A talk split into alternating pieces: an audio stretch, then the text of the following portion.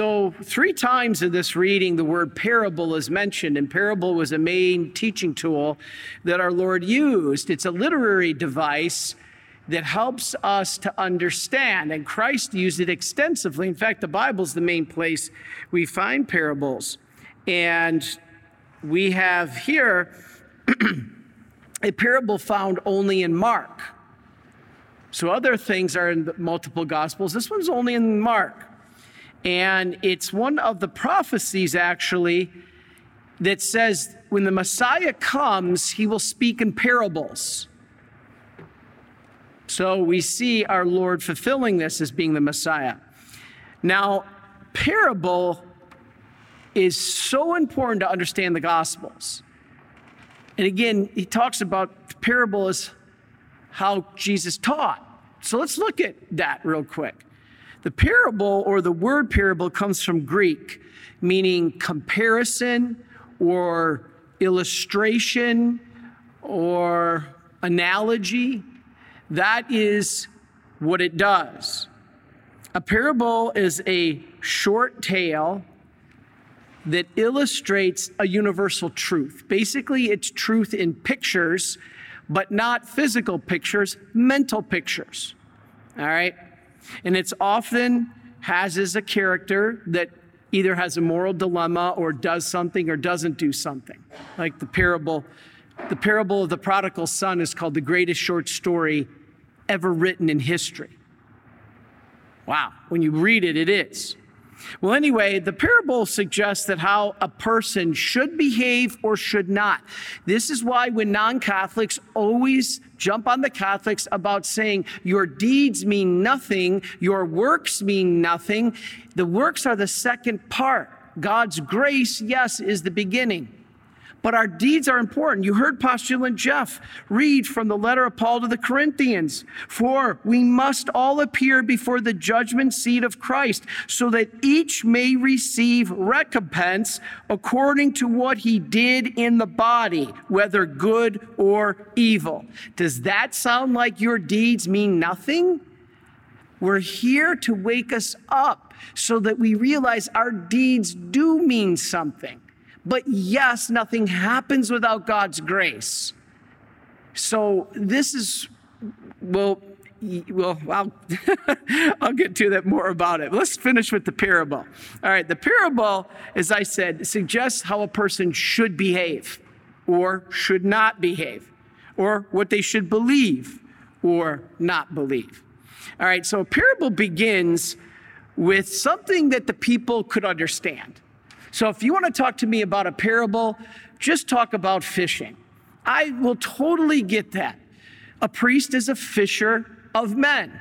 Okay, so I go out. I said, Brother Mark and I were two fishermen before we came to the Marians, and God said, Now we're going to make you fisher of men. You're going to go out and catch and bring back in. That I can relate to because I love to fish. That's the one thing. It's the only thing. I try to get a few days a year. That's the only time off I get, and I love it. That's what I do. So I can understand that. The same with these people Jesus is talking to. They're farmers, it's an agrarian culture. So they could understand seeds, well, at least somewhat. All right, the parable begins with what the man or woman who's listening can understand because they have experience. But it'll lead them, and this is what's important it leads them from things which they can learn. All right. So basically, it, it's within his own experience, and from it, it leads onto things which he may not yet understand on his own, but through the parable can come to understand it. Now, what do I mean? All right.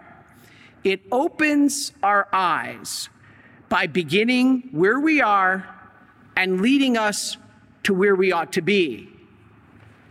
That's the whole way God does it and he's doing it here. So, the basic definition of a parable is an earthly story. We all know the earth, we live on it, with a heavenly meaning, which is our goal to get there. And so, this is what it is it reveals truth to those who want the truth. That's why it says Jesus told those in private. Without parables, he did not speak to some, but others in private, because those who don't want the truth Not even the Lord can change that. I mean, He can change the heart, but you got to cooperate with it. So, the people could understand planting. So, man's job is to plant the seed, God's job is to grow the seed. It tells us basically we're helpless, right?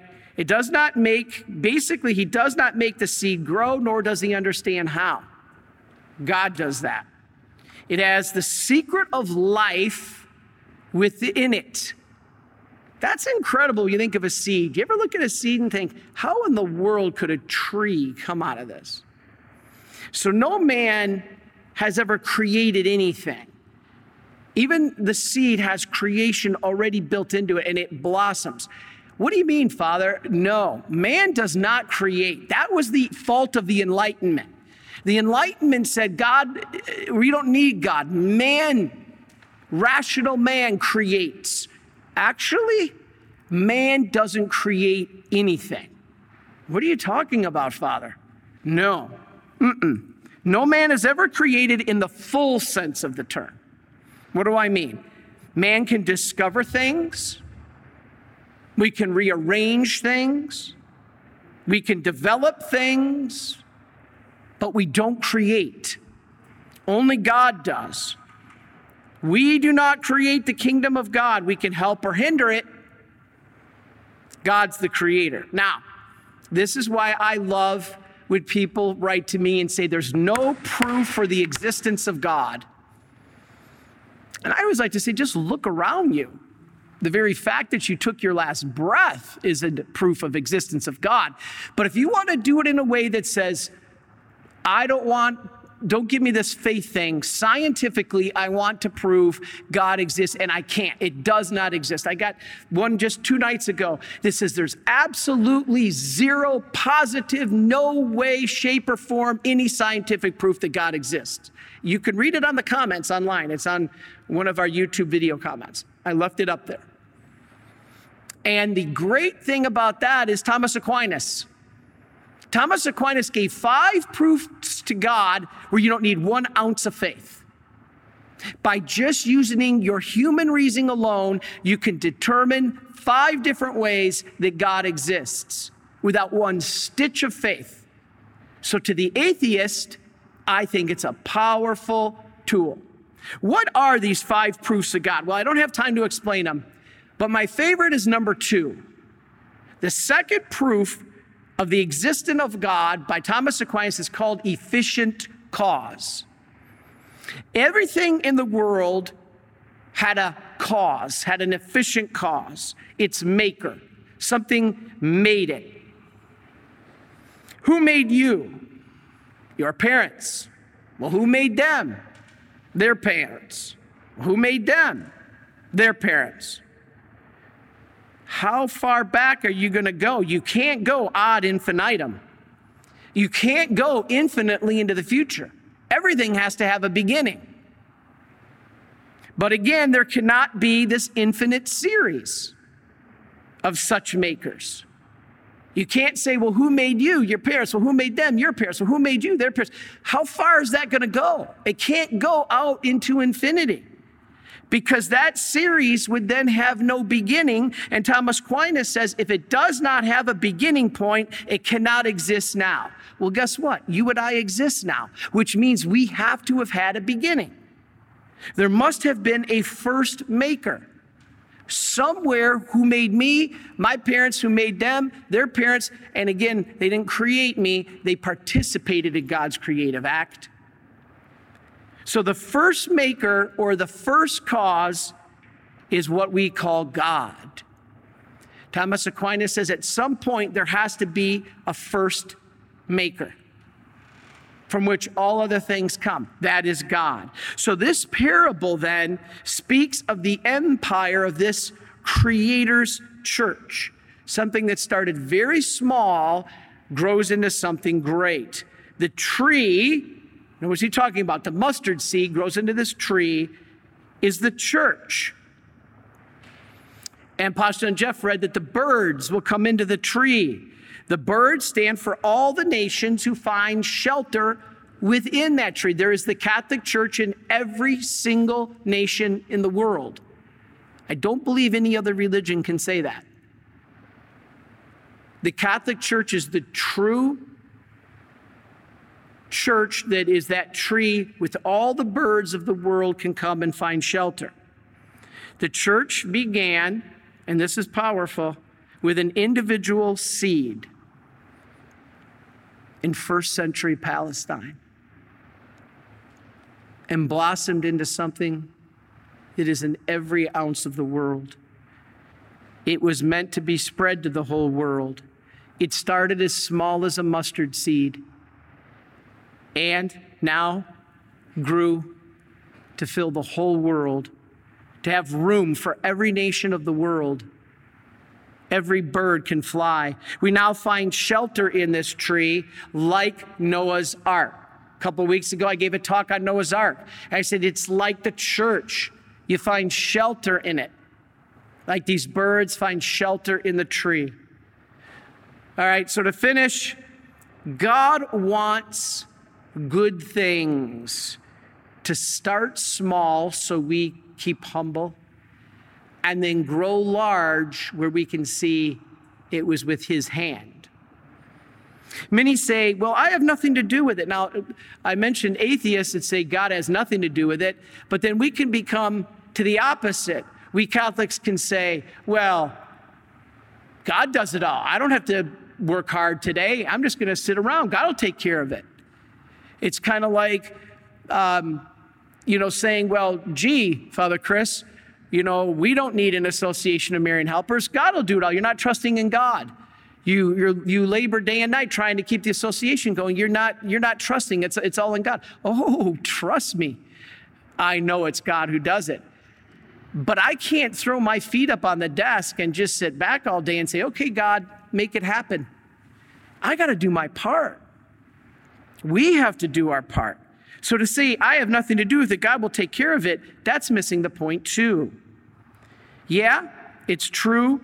Everything involves God's creative act and then our cooperation. We have to do our part.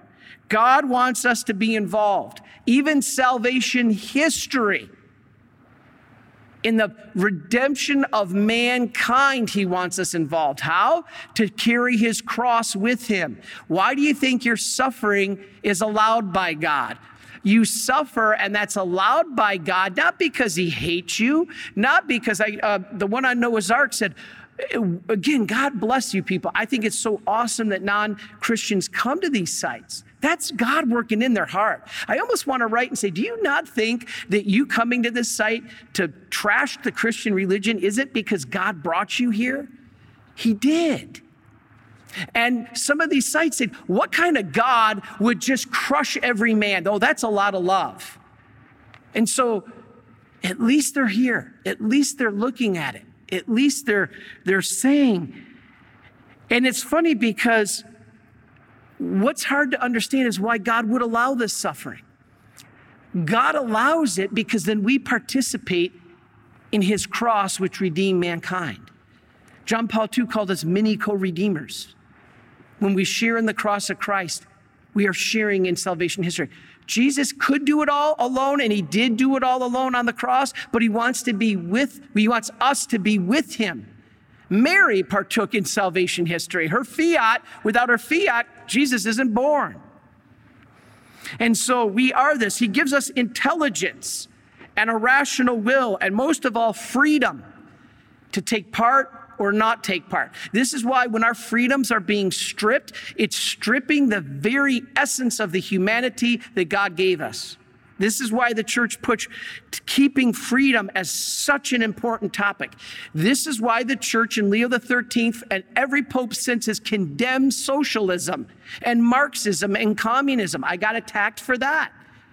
How you can you say these negative things, Father Chris, about communism? I'm blown away. Read the church. Read since every pope since Leo XIII that has warned us of the dangers of socialism and Marxism that strips the human being from all freedoms.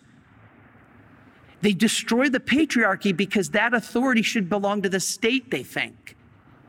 And so they want to tear down the family because the state is your God.